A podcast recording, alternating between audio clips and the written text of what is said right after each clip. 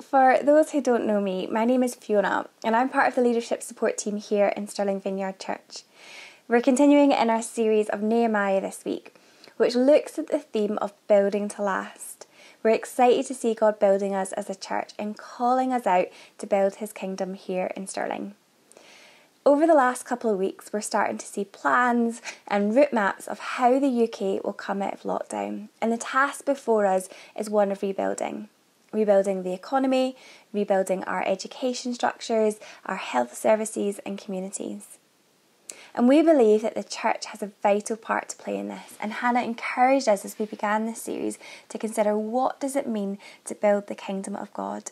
She called us to listen in the quiet place and to consider what is he asking us to do. Through this series, we can be encouraged by the example of Nehemiah being open to God's vision and giving us a model of how prayer and action go hand in hand. In chapter 1, we looked at prayer and how Nehemiah allowed God to break his heart for his people and his cause. In chapter 2, we saw the importance of planning and preparation. Nehemiah put the expected results in God's hands before he set out on his task. And thirdly, in chapter 3, it was all about the practical application.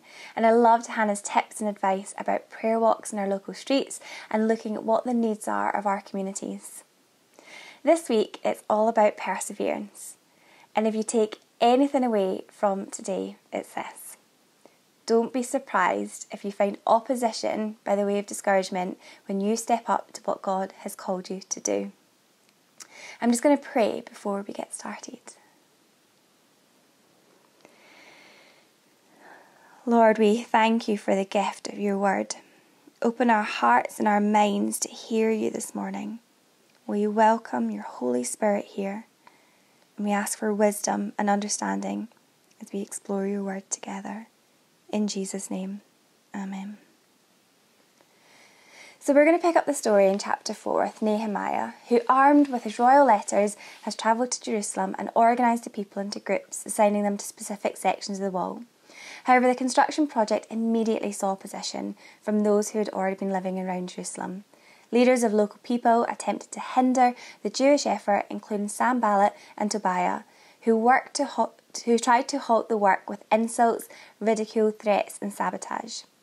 And some of the workers became fearful, others became weary, and in each case, Nehemiah employed a strategy to frustrate the enemies prayer, encouragement, guard duty, and being joined together in community. I'm just going to read from chapter 4. Sanballat was very angry when he learned that we were rebuilding the wall. He flew into a rage and mocked the Jews, saying in front of his friends and the Samaritan army officers, What does this bunch of poor, feeble Jews think they're doing? Do they think they can build the wall in a single day by just offering a few sacrifices?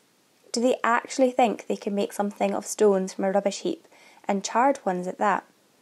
Tobiah the Ammonite, who was standing beside him, remarked, That stone wall would collapse if even a fox walked along the top of it. Then I prayed, Hear us, our God, for we are being mocked. May their scoffing fall back on their own heads, and may they themselves become captives in a foreign land. Do not ignore their guilt. Do not blot out their sins, for they have provoked you to anger here in front of the builders. At last the wall was completed to half its height around the entire city, for the people had worked with enthusiasm. But when Sanballat and Tobiah and the Arabs, Ammonites, and Ashdodites heard that the work was going ahead and that the gaps in the wall of Jerusalem were being repaired, they were furious. They all made plans to come and fight against Jerusalem and throw us into confusion. But we prayed to our God and guarded the city day and night to protect ourselves. Then the people of Judah began to complain. The workers are getting tired, and there's so much rubble to be moved, we'll never be able to build the wall by ourselves. Meanwhile, our enemies are saying, Before they know what's happening, we'll swoop down on them and kill them and end their work. The Jews who lived near the enemy came and told us again and again they'll come from all directions and attack us. So I placed armed guards behind the lowest parts of the wall in the exposed areas. I stationed the people to stand guard by families, armed with swords, spears, and bows. Then I looked over the situation. I called together the nobles and the rest of the people and said to them, Don't be afraid of the enemy. Remember the Lord who is great and glorious, and fight for your brothers, your sons, your daughters, your wives, and your homes. When our enemies heard that we knew of their plans and that God had frustrated them, we all returned to our work on the wall. But from then on, only half my men worked, while the other half stood guard with spears, shields, bows, and coats of mail. The leaders stationed themselves behind the people of Judah, who were building the wall. The labourers carried on with carried on their work with one hand supporting their load and one hand holding a weapon. All the builders had a sword belted to their side. The trumpeter stayed with me to sound the alarm. Then I explained to the nobles and officials and all the people the work is very spread out and we are widely separated from each other along the wall. When you hear the blast of the trumpet, rush to wherever it is sounding, then our God will fight for us. We worked early and late from sunrise to sunset, and half the men were always on guard. I always told everyone living outside the walls to stay in Jerusalem. That way, they and their servants could help with guard duty at night and work during the day. During this time, none of us, not I, nor my relatives, nor my servants, nor the guards who were with me, ever took off our clothes. We carried our weapons with us at all times, even when we went for water.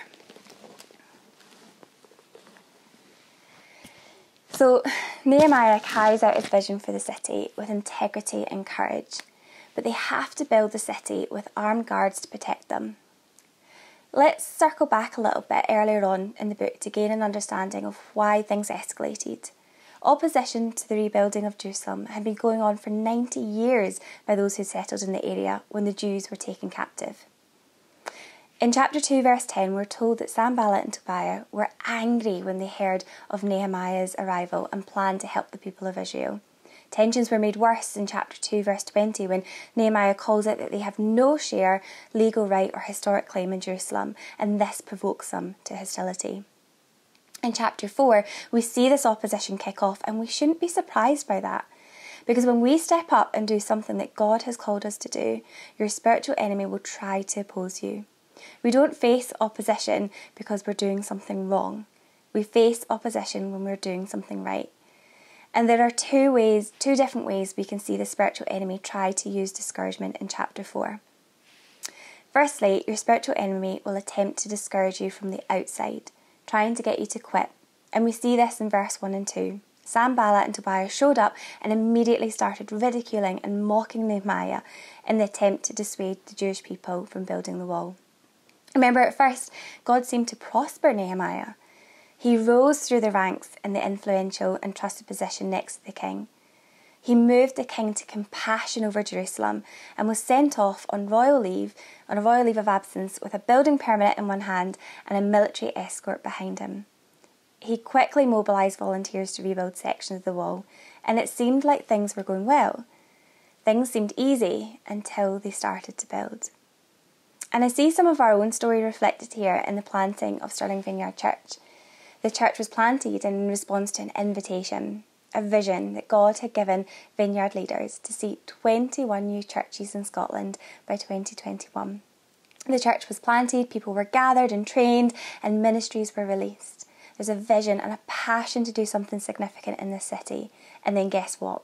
A pandemic hits, and people's jobs, education, and lives are put on hold. But I urge you not to be discouraged when you're doing something for God and there are obstacles. Bring them to God and remember His promise to be with you. Ask Him for the encouragement and the strength to carry on. And let's look at how Nehemiah reacted to discouragement from the outside. In verse 4, it begins Then I prayed. He took it to God. He honestly expressed his anger to God. But he didn't take matters into his own hands. How much control must he have had to be publicly ridiculed in this way in front of an entire city looking up to him as their leader? I wonder how many of us would have snapped or made the situation worse by going on the defence or giving up entirely. And this is an area that God is developing in me. As a secondary school teacher, I learned fairly quickly that not everyone is going to like you. And sometimes that comes from the subject. I generally get a 50 50 split when I tell people I'm a geography teacher it's usually, oh, cool, I used to love geography. I bet I could still tell you how an Oxbow Lake forms. Or it's, oh I, oh, I used to hate geography, sorry. I had this really weird teacher who wore tweed jackets with elbow patches. Also, not everyone learns in the same way, so it's impossible to plan a lesson to suit 100% of the class every time. As a probationary teacher, I had one pupil who took advantage of my position as a young and experienced teacher. The pupil made every lesson as difficult as possible, and in any attempt to follow the school's discipline policy, I'd been met with mocking and retaliation. Sometimes even physically by him pushing chairs and tables out of the way and slamming doors. And it reached the point where this pupil made up lies that I was bullying him, and I got pulled into restorative meetings with him and his parents who didn't even bother turning up. It was one of the hardest situations I ever had to deal with, and it was a steep learning curve. But here's the hard truth criticism is inevitable and inescapable, and it's a natural part of leadership. Leadership's not a popularity contest. It's about doing what's in the best interest of the people or the organisation you're serving. And in that first year as a teacher, I had to be open and willing to receive, to process, learn from, and endure criticism. If there's anything that we can learn from Nehemiah's character, it's that he was a prayer warrior. God had been preparing and positioning Nehemiah to accomplish a seemingly impossible task. He left a secure and successful job, a place where he had great influence, and entered into the fractured homeland of his ancestors, a place of ruins and with an army ahead of him. But from beginning to end, he prayed for God's help. There's such power in prayer, and prayer and action go hand in hand. Through prayer, God guides our preparation, our teamwork, our diligent efforts in carrying out His will. And after his prayer in verses 4 and 6, it says that the wall was built to half its height when the people worked with enthusiasm. They set their hearts and their minds on accomplishing the task, and they persevered with the work because God had called them to a task and they were determined to complete it. Even after the threat of an army coming to fight against Jerusalem, nothing would make them stop depending on God through prayer. They might have given up, believing the continued attack was a failure on God's part to answer prayer, but they had more trust than that. So Nehemiah and the people went back to work, but it wasn't long before he faced the second type of opposition, this time from the inside, where he faced discouragement from his own team. In verse 10, it says, Then the people of Judah began to complain. It's understandable. Accomplishing any large task is tiring, let alone when you listen to and believe the opposition. There are always pressures that foster discouragement, the task seems impossible, it can never be finished, or too many factors are working against us. You might be here and dealing with disappointment, or you might have a situation with work that you're really struggling with. You might be dealing with loss or grief. You may be raising a family, which is an amazing privilege but also incredibly hard work. Or maybe you're struggling on a daily basis with anxiety or stress. When I was preparing for this talk, I listened to some amazing sermons and speakers who shared stories of perseverance. And it actually left me wondering whether I was the best person to deliver this topic, as I struggled to recall specific examples in my life. Now, obviously, there are, and in fact, I am experiencing one just now, and, and maybe I'll share that another day. But I think part of my personality means that I deal with things quite head on, preparing for obstacles before they arise and adapting when they do. I tried asking my husband Ali, who was quick to offer an example of bike racing, although I think that's a choice and a different type of perseverance and one that he definitely enjoys a lot more than me. Rick Warren, an author and pastor of Saddleback Church in America, encourages believers not to give up. He says, if you have a problem just now, just don't give up. Just change the way that you're doing it. Reorganize whatever is not working. Clean out the clutter. So we have responsibilities, believers, to take both practical and spiritual te- steps to overcome discouragement. And this is how Nehemiah reacted. He took wise, practical steps to counter the threats. So, first of all, he stationed guards at obvious weak points. Yes, they prayed, but they also that also doesn't mean that you stand back and do nothing. They used common sense and Nehemiah's strength in planning and organising and leadership to protect against the attack using willing servants of God to be the wall until the wall was built. So, what are your weak points, maybe personally or in the ministry or area that God is calling you to build? When we see an area that needs attention, then perhaps you need to give it special attention and accountability to it. We show God we're serious when we combine prayer with thought, preparation, and effort. And secondly, he reminded workers to keep weapons close to hand and to fight. He commanded them to bring out their armour. It was time to get serious, to put on the full armour and to get ready for the fight with every resource that they had. What are your weapons or resources needed? If you don't know where to begin, then consider your spiritual defence and adopt God's armour for us outlined in Ephesians 6. And I know that a couple of the guys, David and Nick, have been leading that small group and have some fantastic resources and probably some study tips to help you um, to, do, to do that. And thirdly, he established duty rotations so that some stood guard while the others worked. And the kingdom of God is built with both a sword and a trowel a sword for spiritual defence and a trowel to do the work of building up the people of God. Because Christians need to help one another in the same way. By looking out for each other, we'll be free to put our best effort, confident that others are, are there, they're ready to offer help when needed. So, who is encouraging you, and who are you encouraging as, as, as a result? And that leads us into the last line of defence, which was a communication system. We have no record that the trumpet was ever used, but just knowing it would issue a warning when needed was reassuring enough. The promise of open, immediate communication helped the group encounter the enemy's threats. And when we're joined together in community, we have people to pray for us, build us up, serve alongside us. And you might be sitting here wondering, surely if this was all God's purpose and plan, it could have been easier without the costly distractions of having to split your workers or increase your productivity by allowing them to rest and refocus and not be weighed down with heavy weapons. Surely, if God gave Nehemiah favour with Artaxerxes, then he could have done the same with Sanballat and Tobiah. Why did he allow so much wasted time, energy, and money?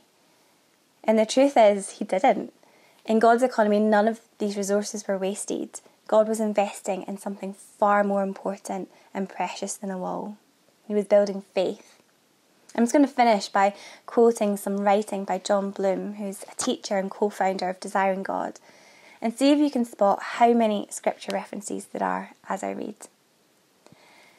A rebuilt city and a faithless people would not please God. History had shown that a strong wall doesn't save unless the Lord watches over the city. So, as Nehemiah and the people worked to rebuild Jerusalem, God worked through opposition to build their dependent faith in his power rather than, his, than their own. It was the opposition that prompted Nehemiah to preach Do not be afraid of them. Remember the Lord who is great and awesome. Faith is the conviction of things not seen. God gives it to us as a gift but he tests, refines, and strengthens it in the fires of difficulty, adversity, opposition, and suffering. We only really learn to walk by faith, not by sight, when we must trust what is not seen more than what is seen. That's why all the seemingly inefficient trials of our kingdom life and labour are not wasted. God is building the tested genuineness of our faith, which He considers more precious than gold and it's trials more than prosperity that, that teaches us to remember the Lord. So count it all joy today when you meet trials of various kinds. God is building your faith. Faith is worth all the time, energy, and money it costs to build, because only by faith we will receive our commendation from God. There's nine in there in case you are wondering.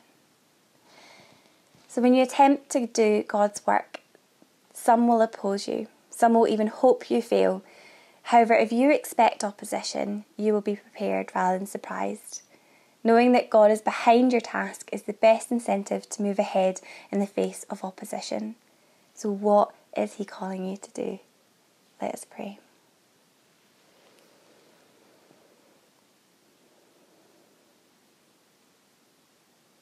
Heavenly Father, would that be our prayer today, God? As we meet with you, God, in our quiet place. I pray that we would be open to hearing from you.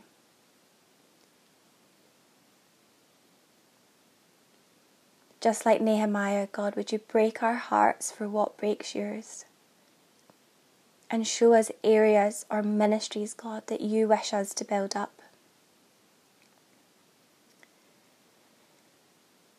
God, I pray that we might build up our relationships with you, God, going deeper into our relationship through your word, through prayer, and our relationships with others, God. I just pray that that God we would just love people as you love them.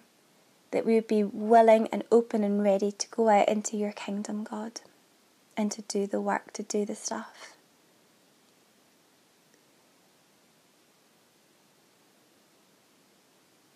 God, I just pray that as we wait on you just now, as we meet with you in our own quiet place this week, Lord,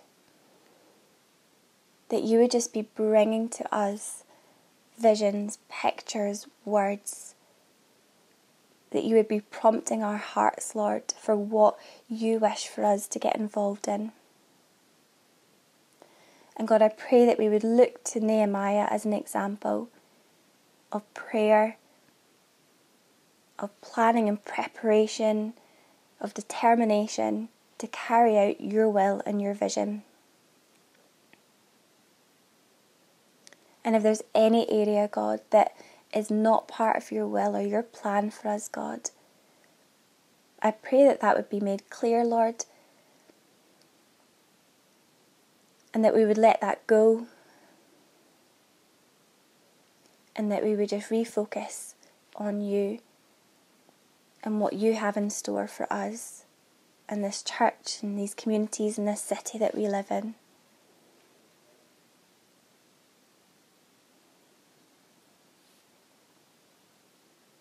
Yeah, God.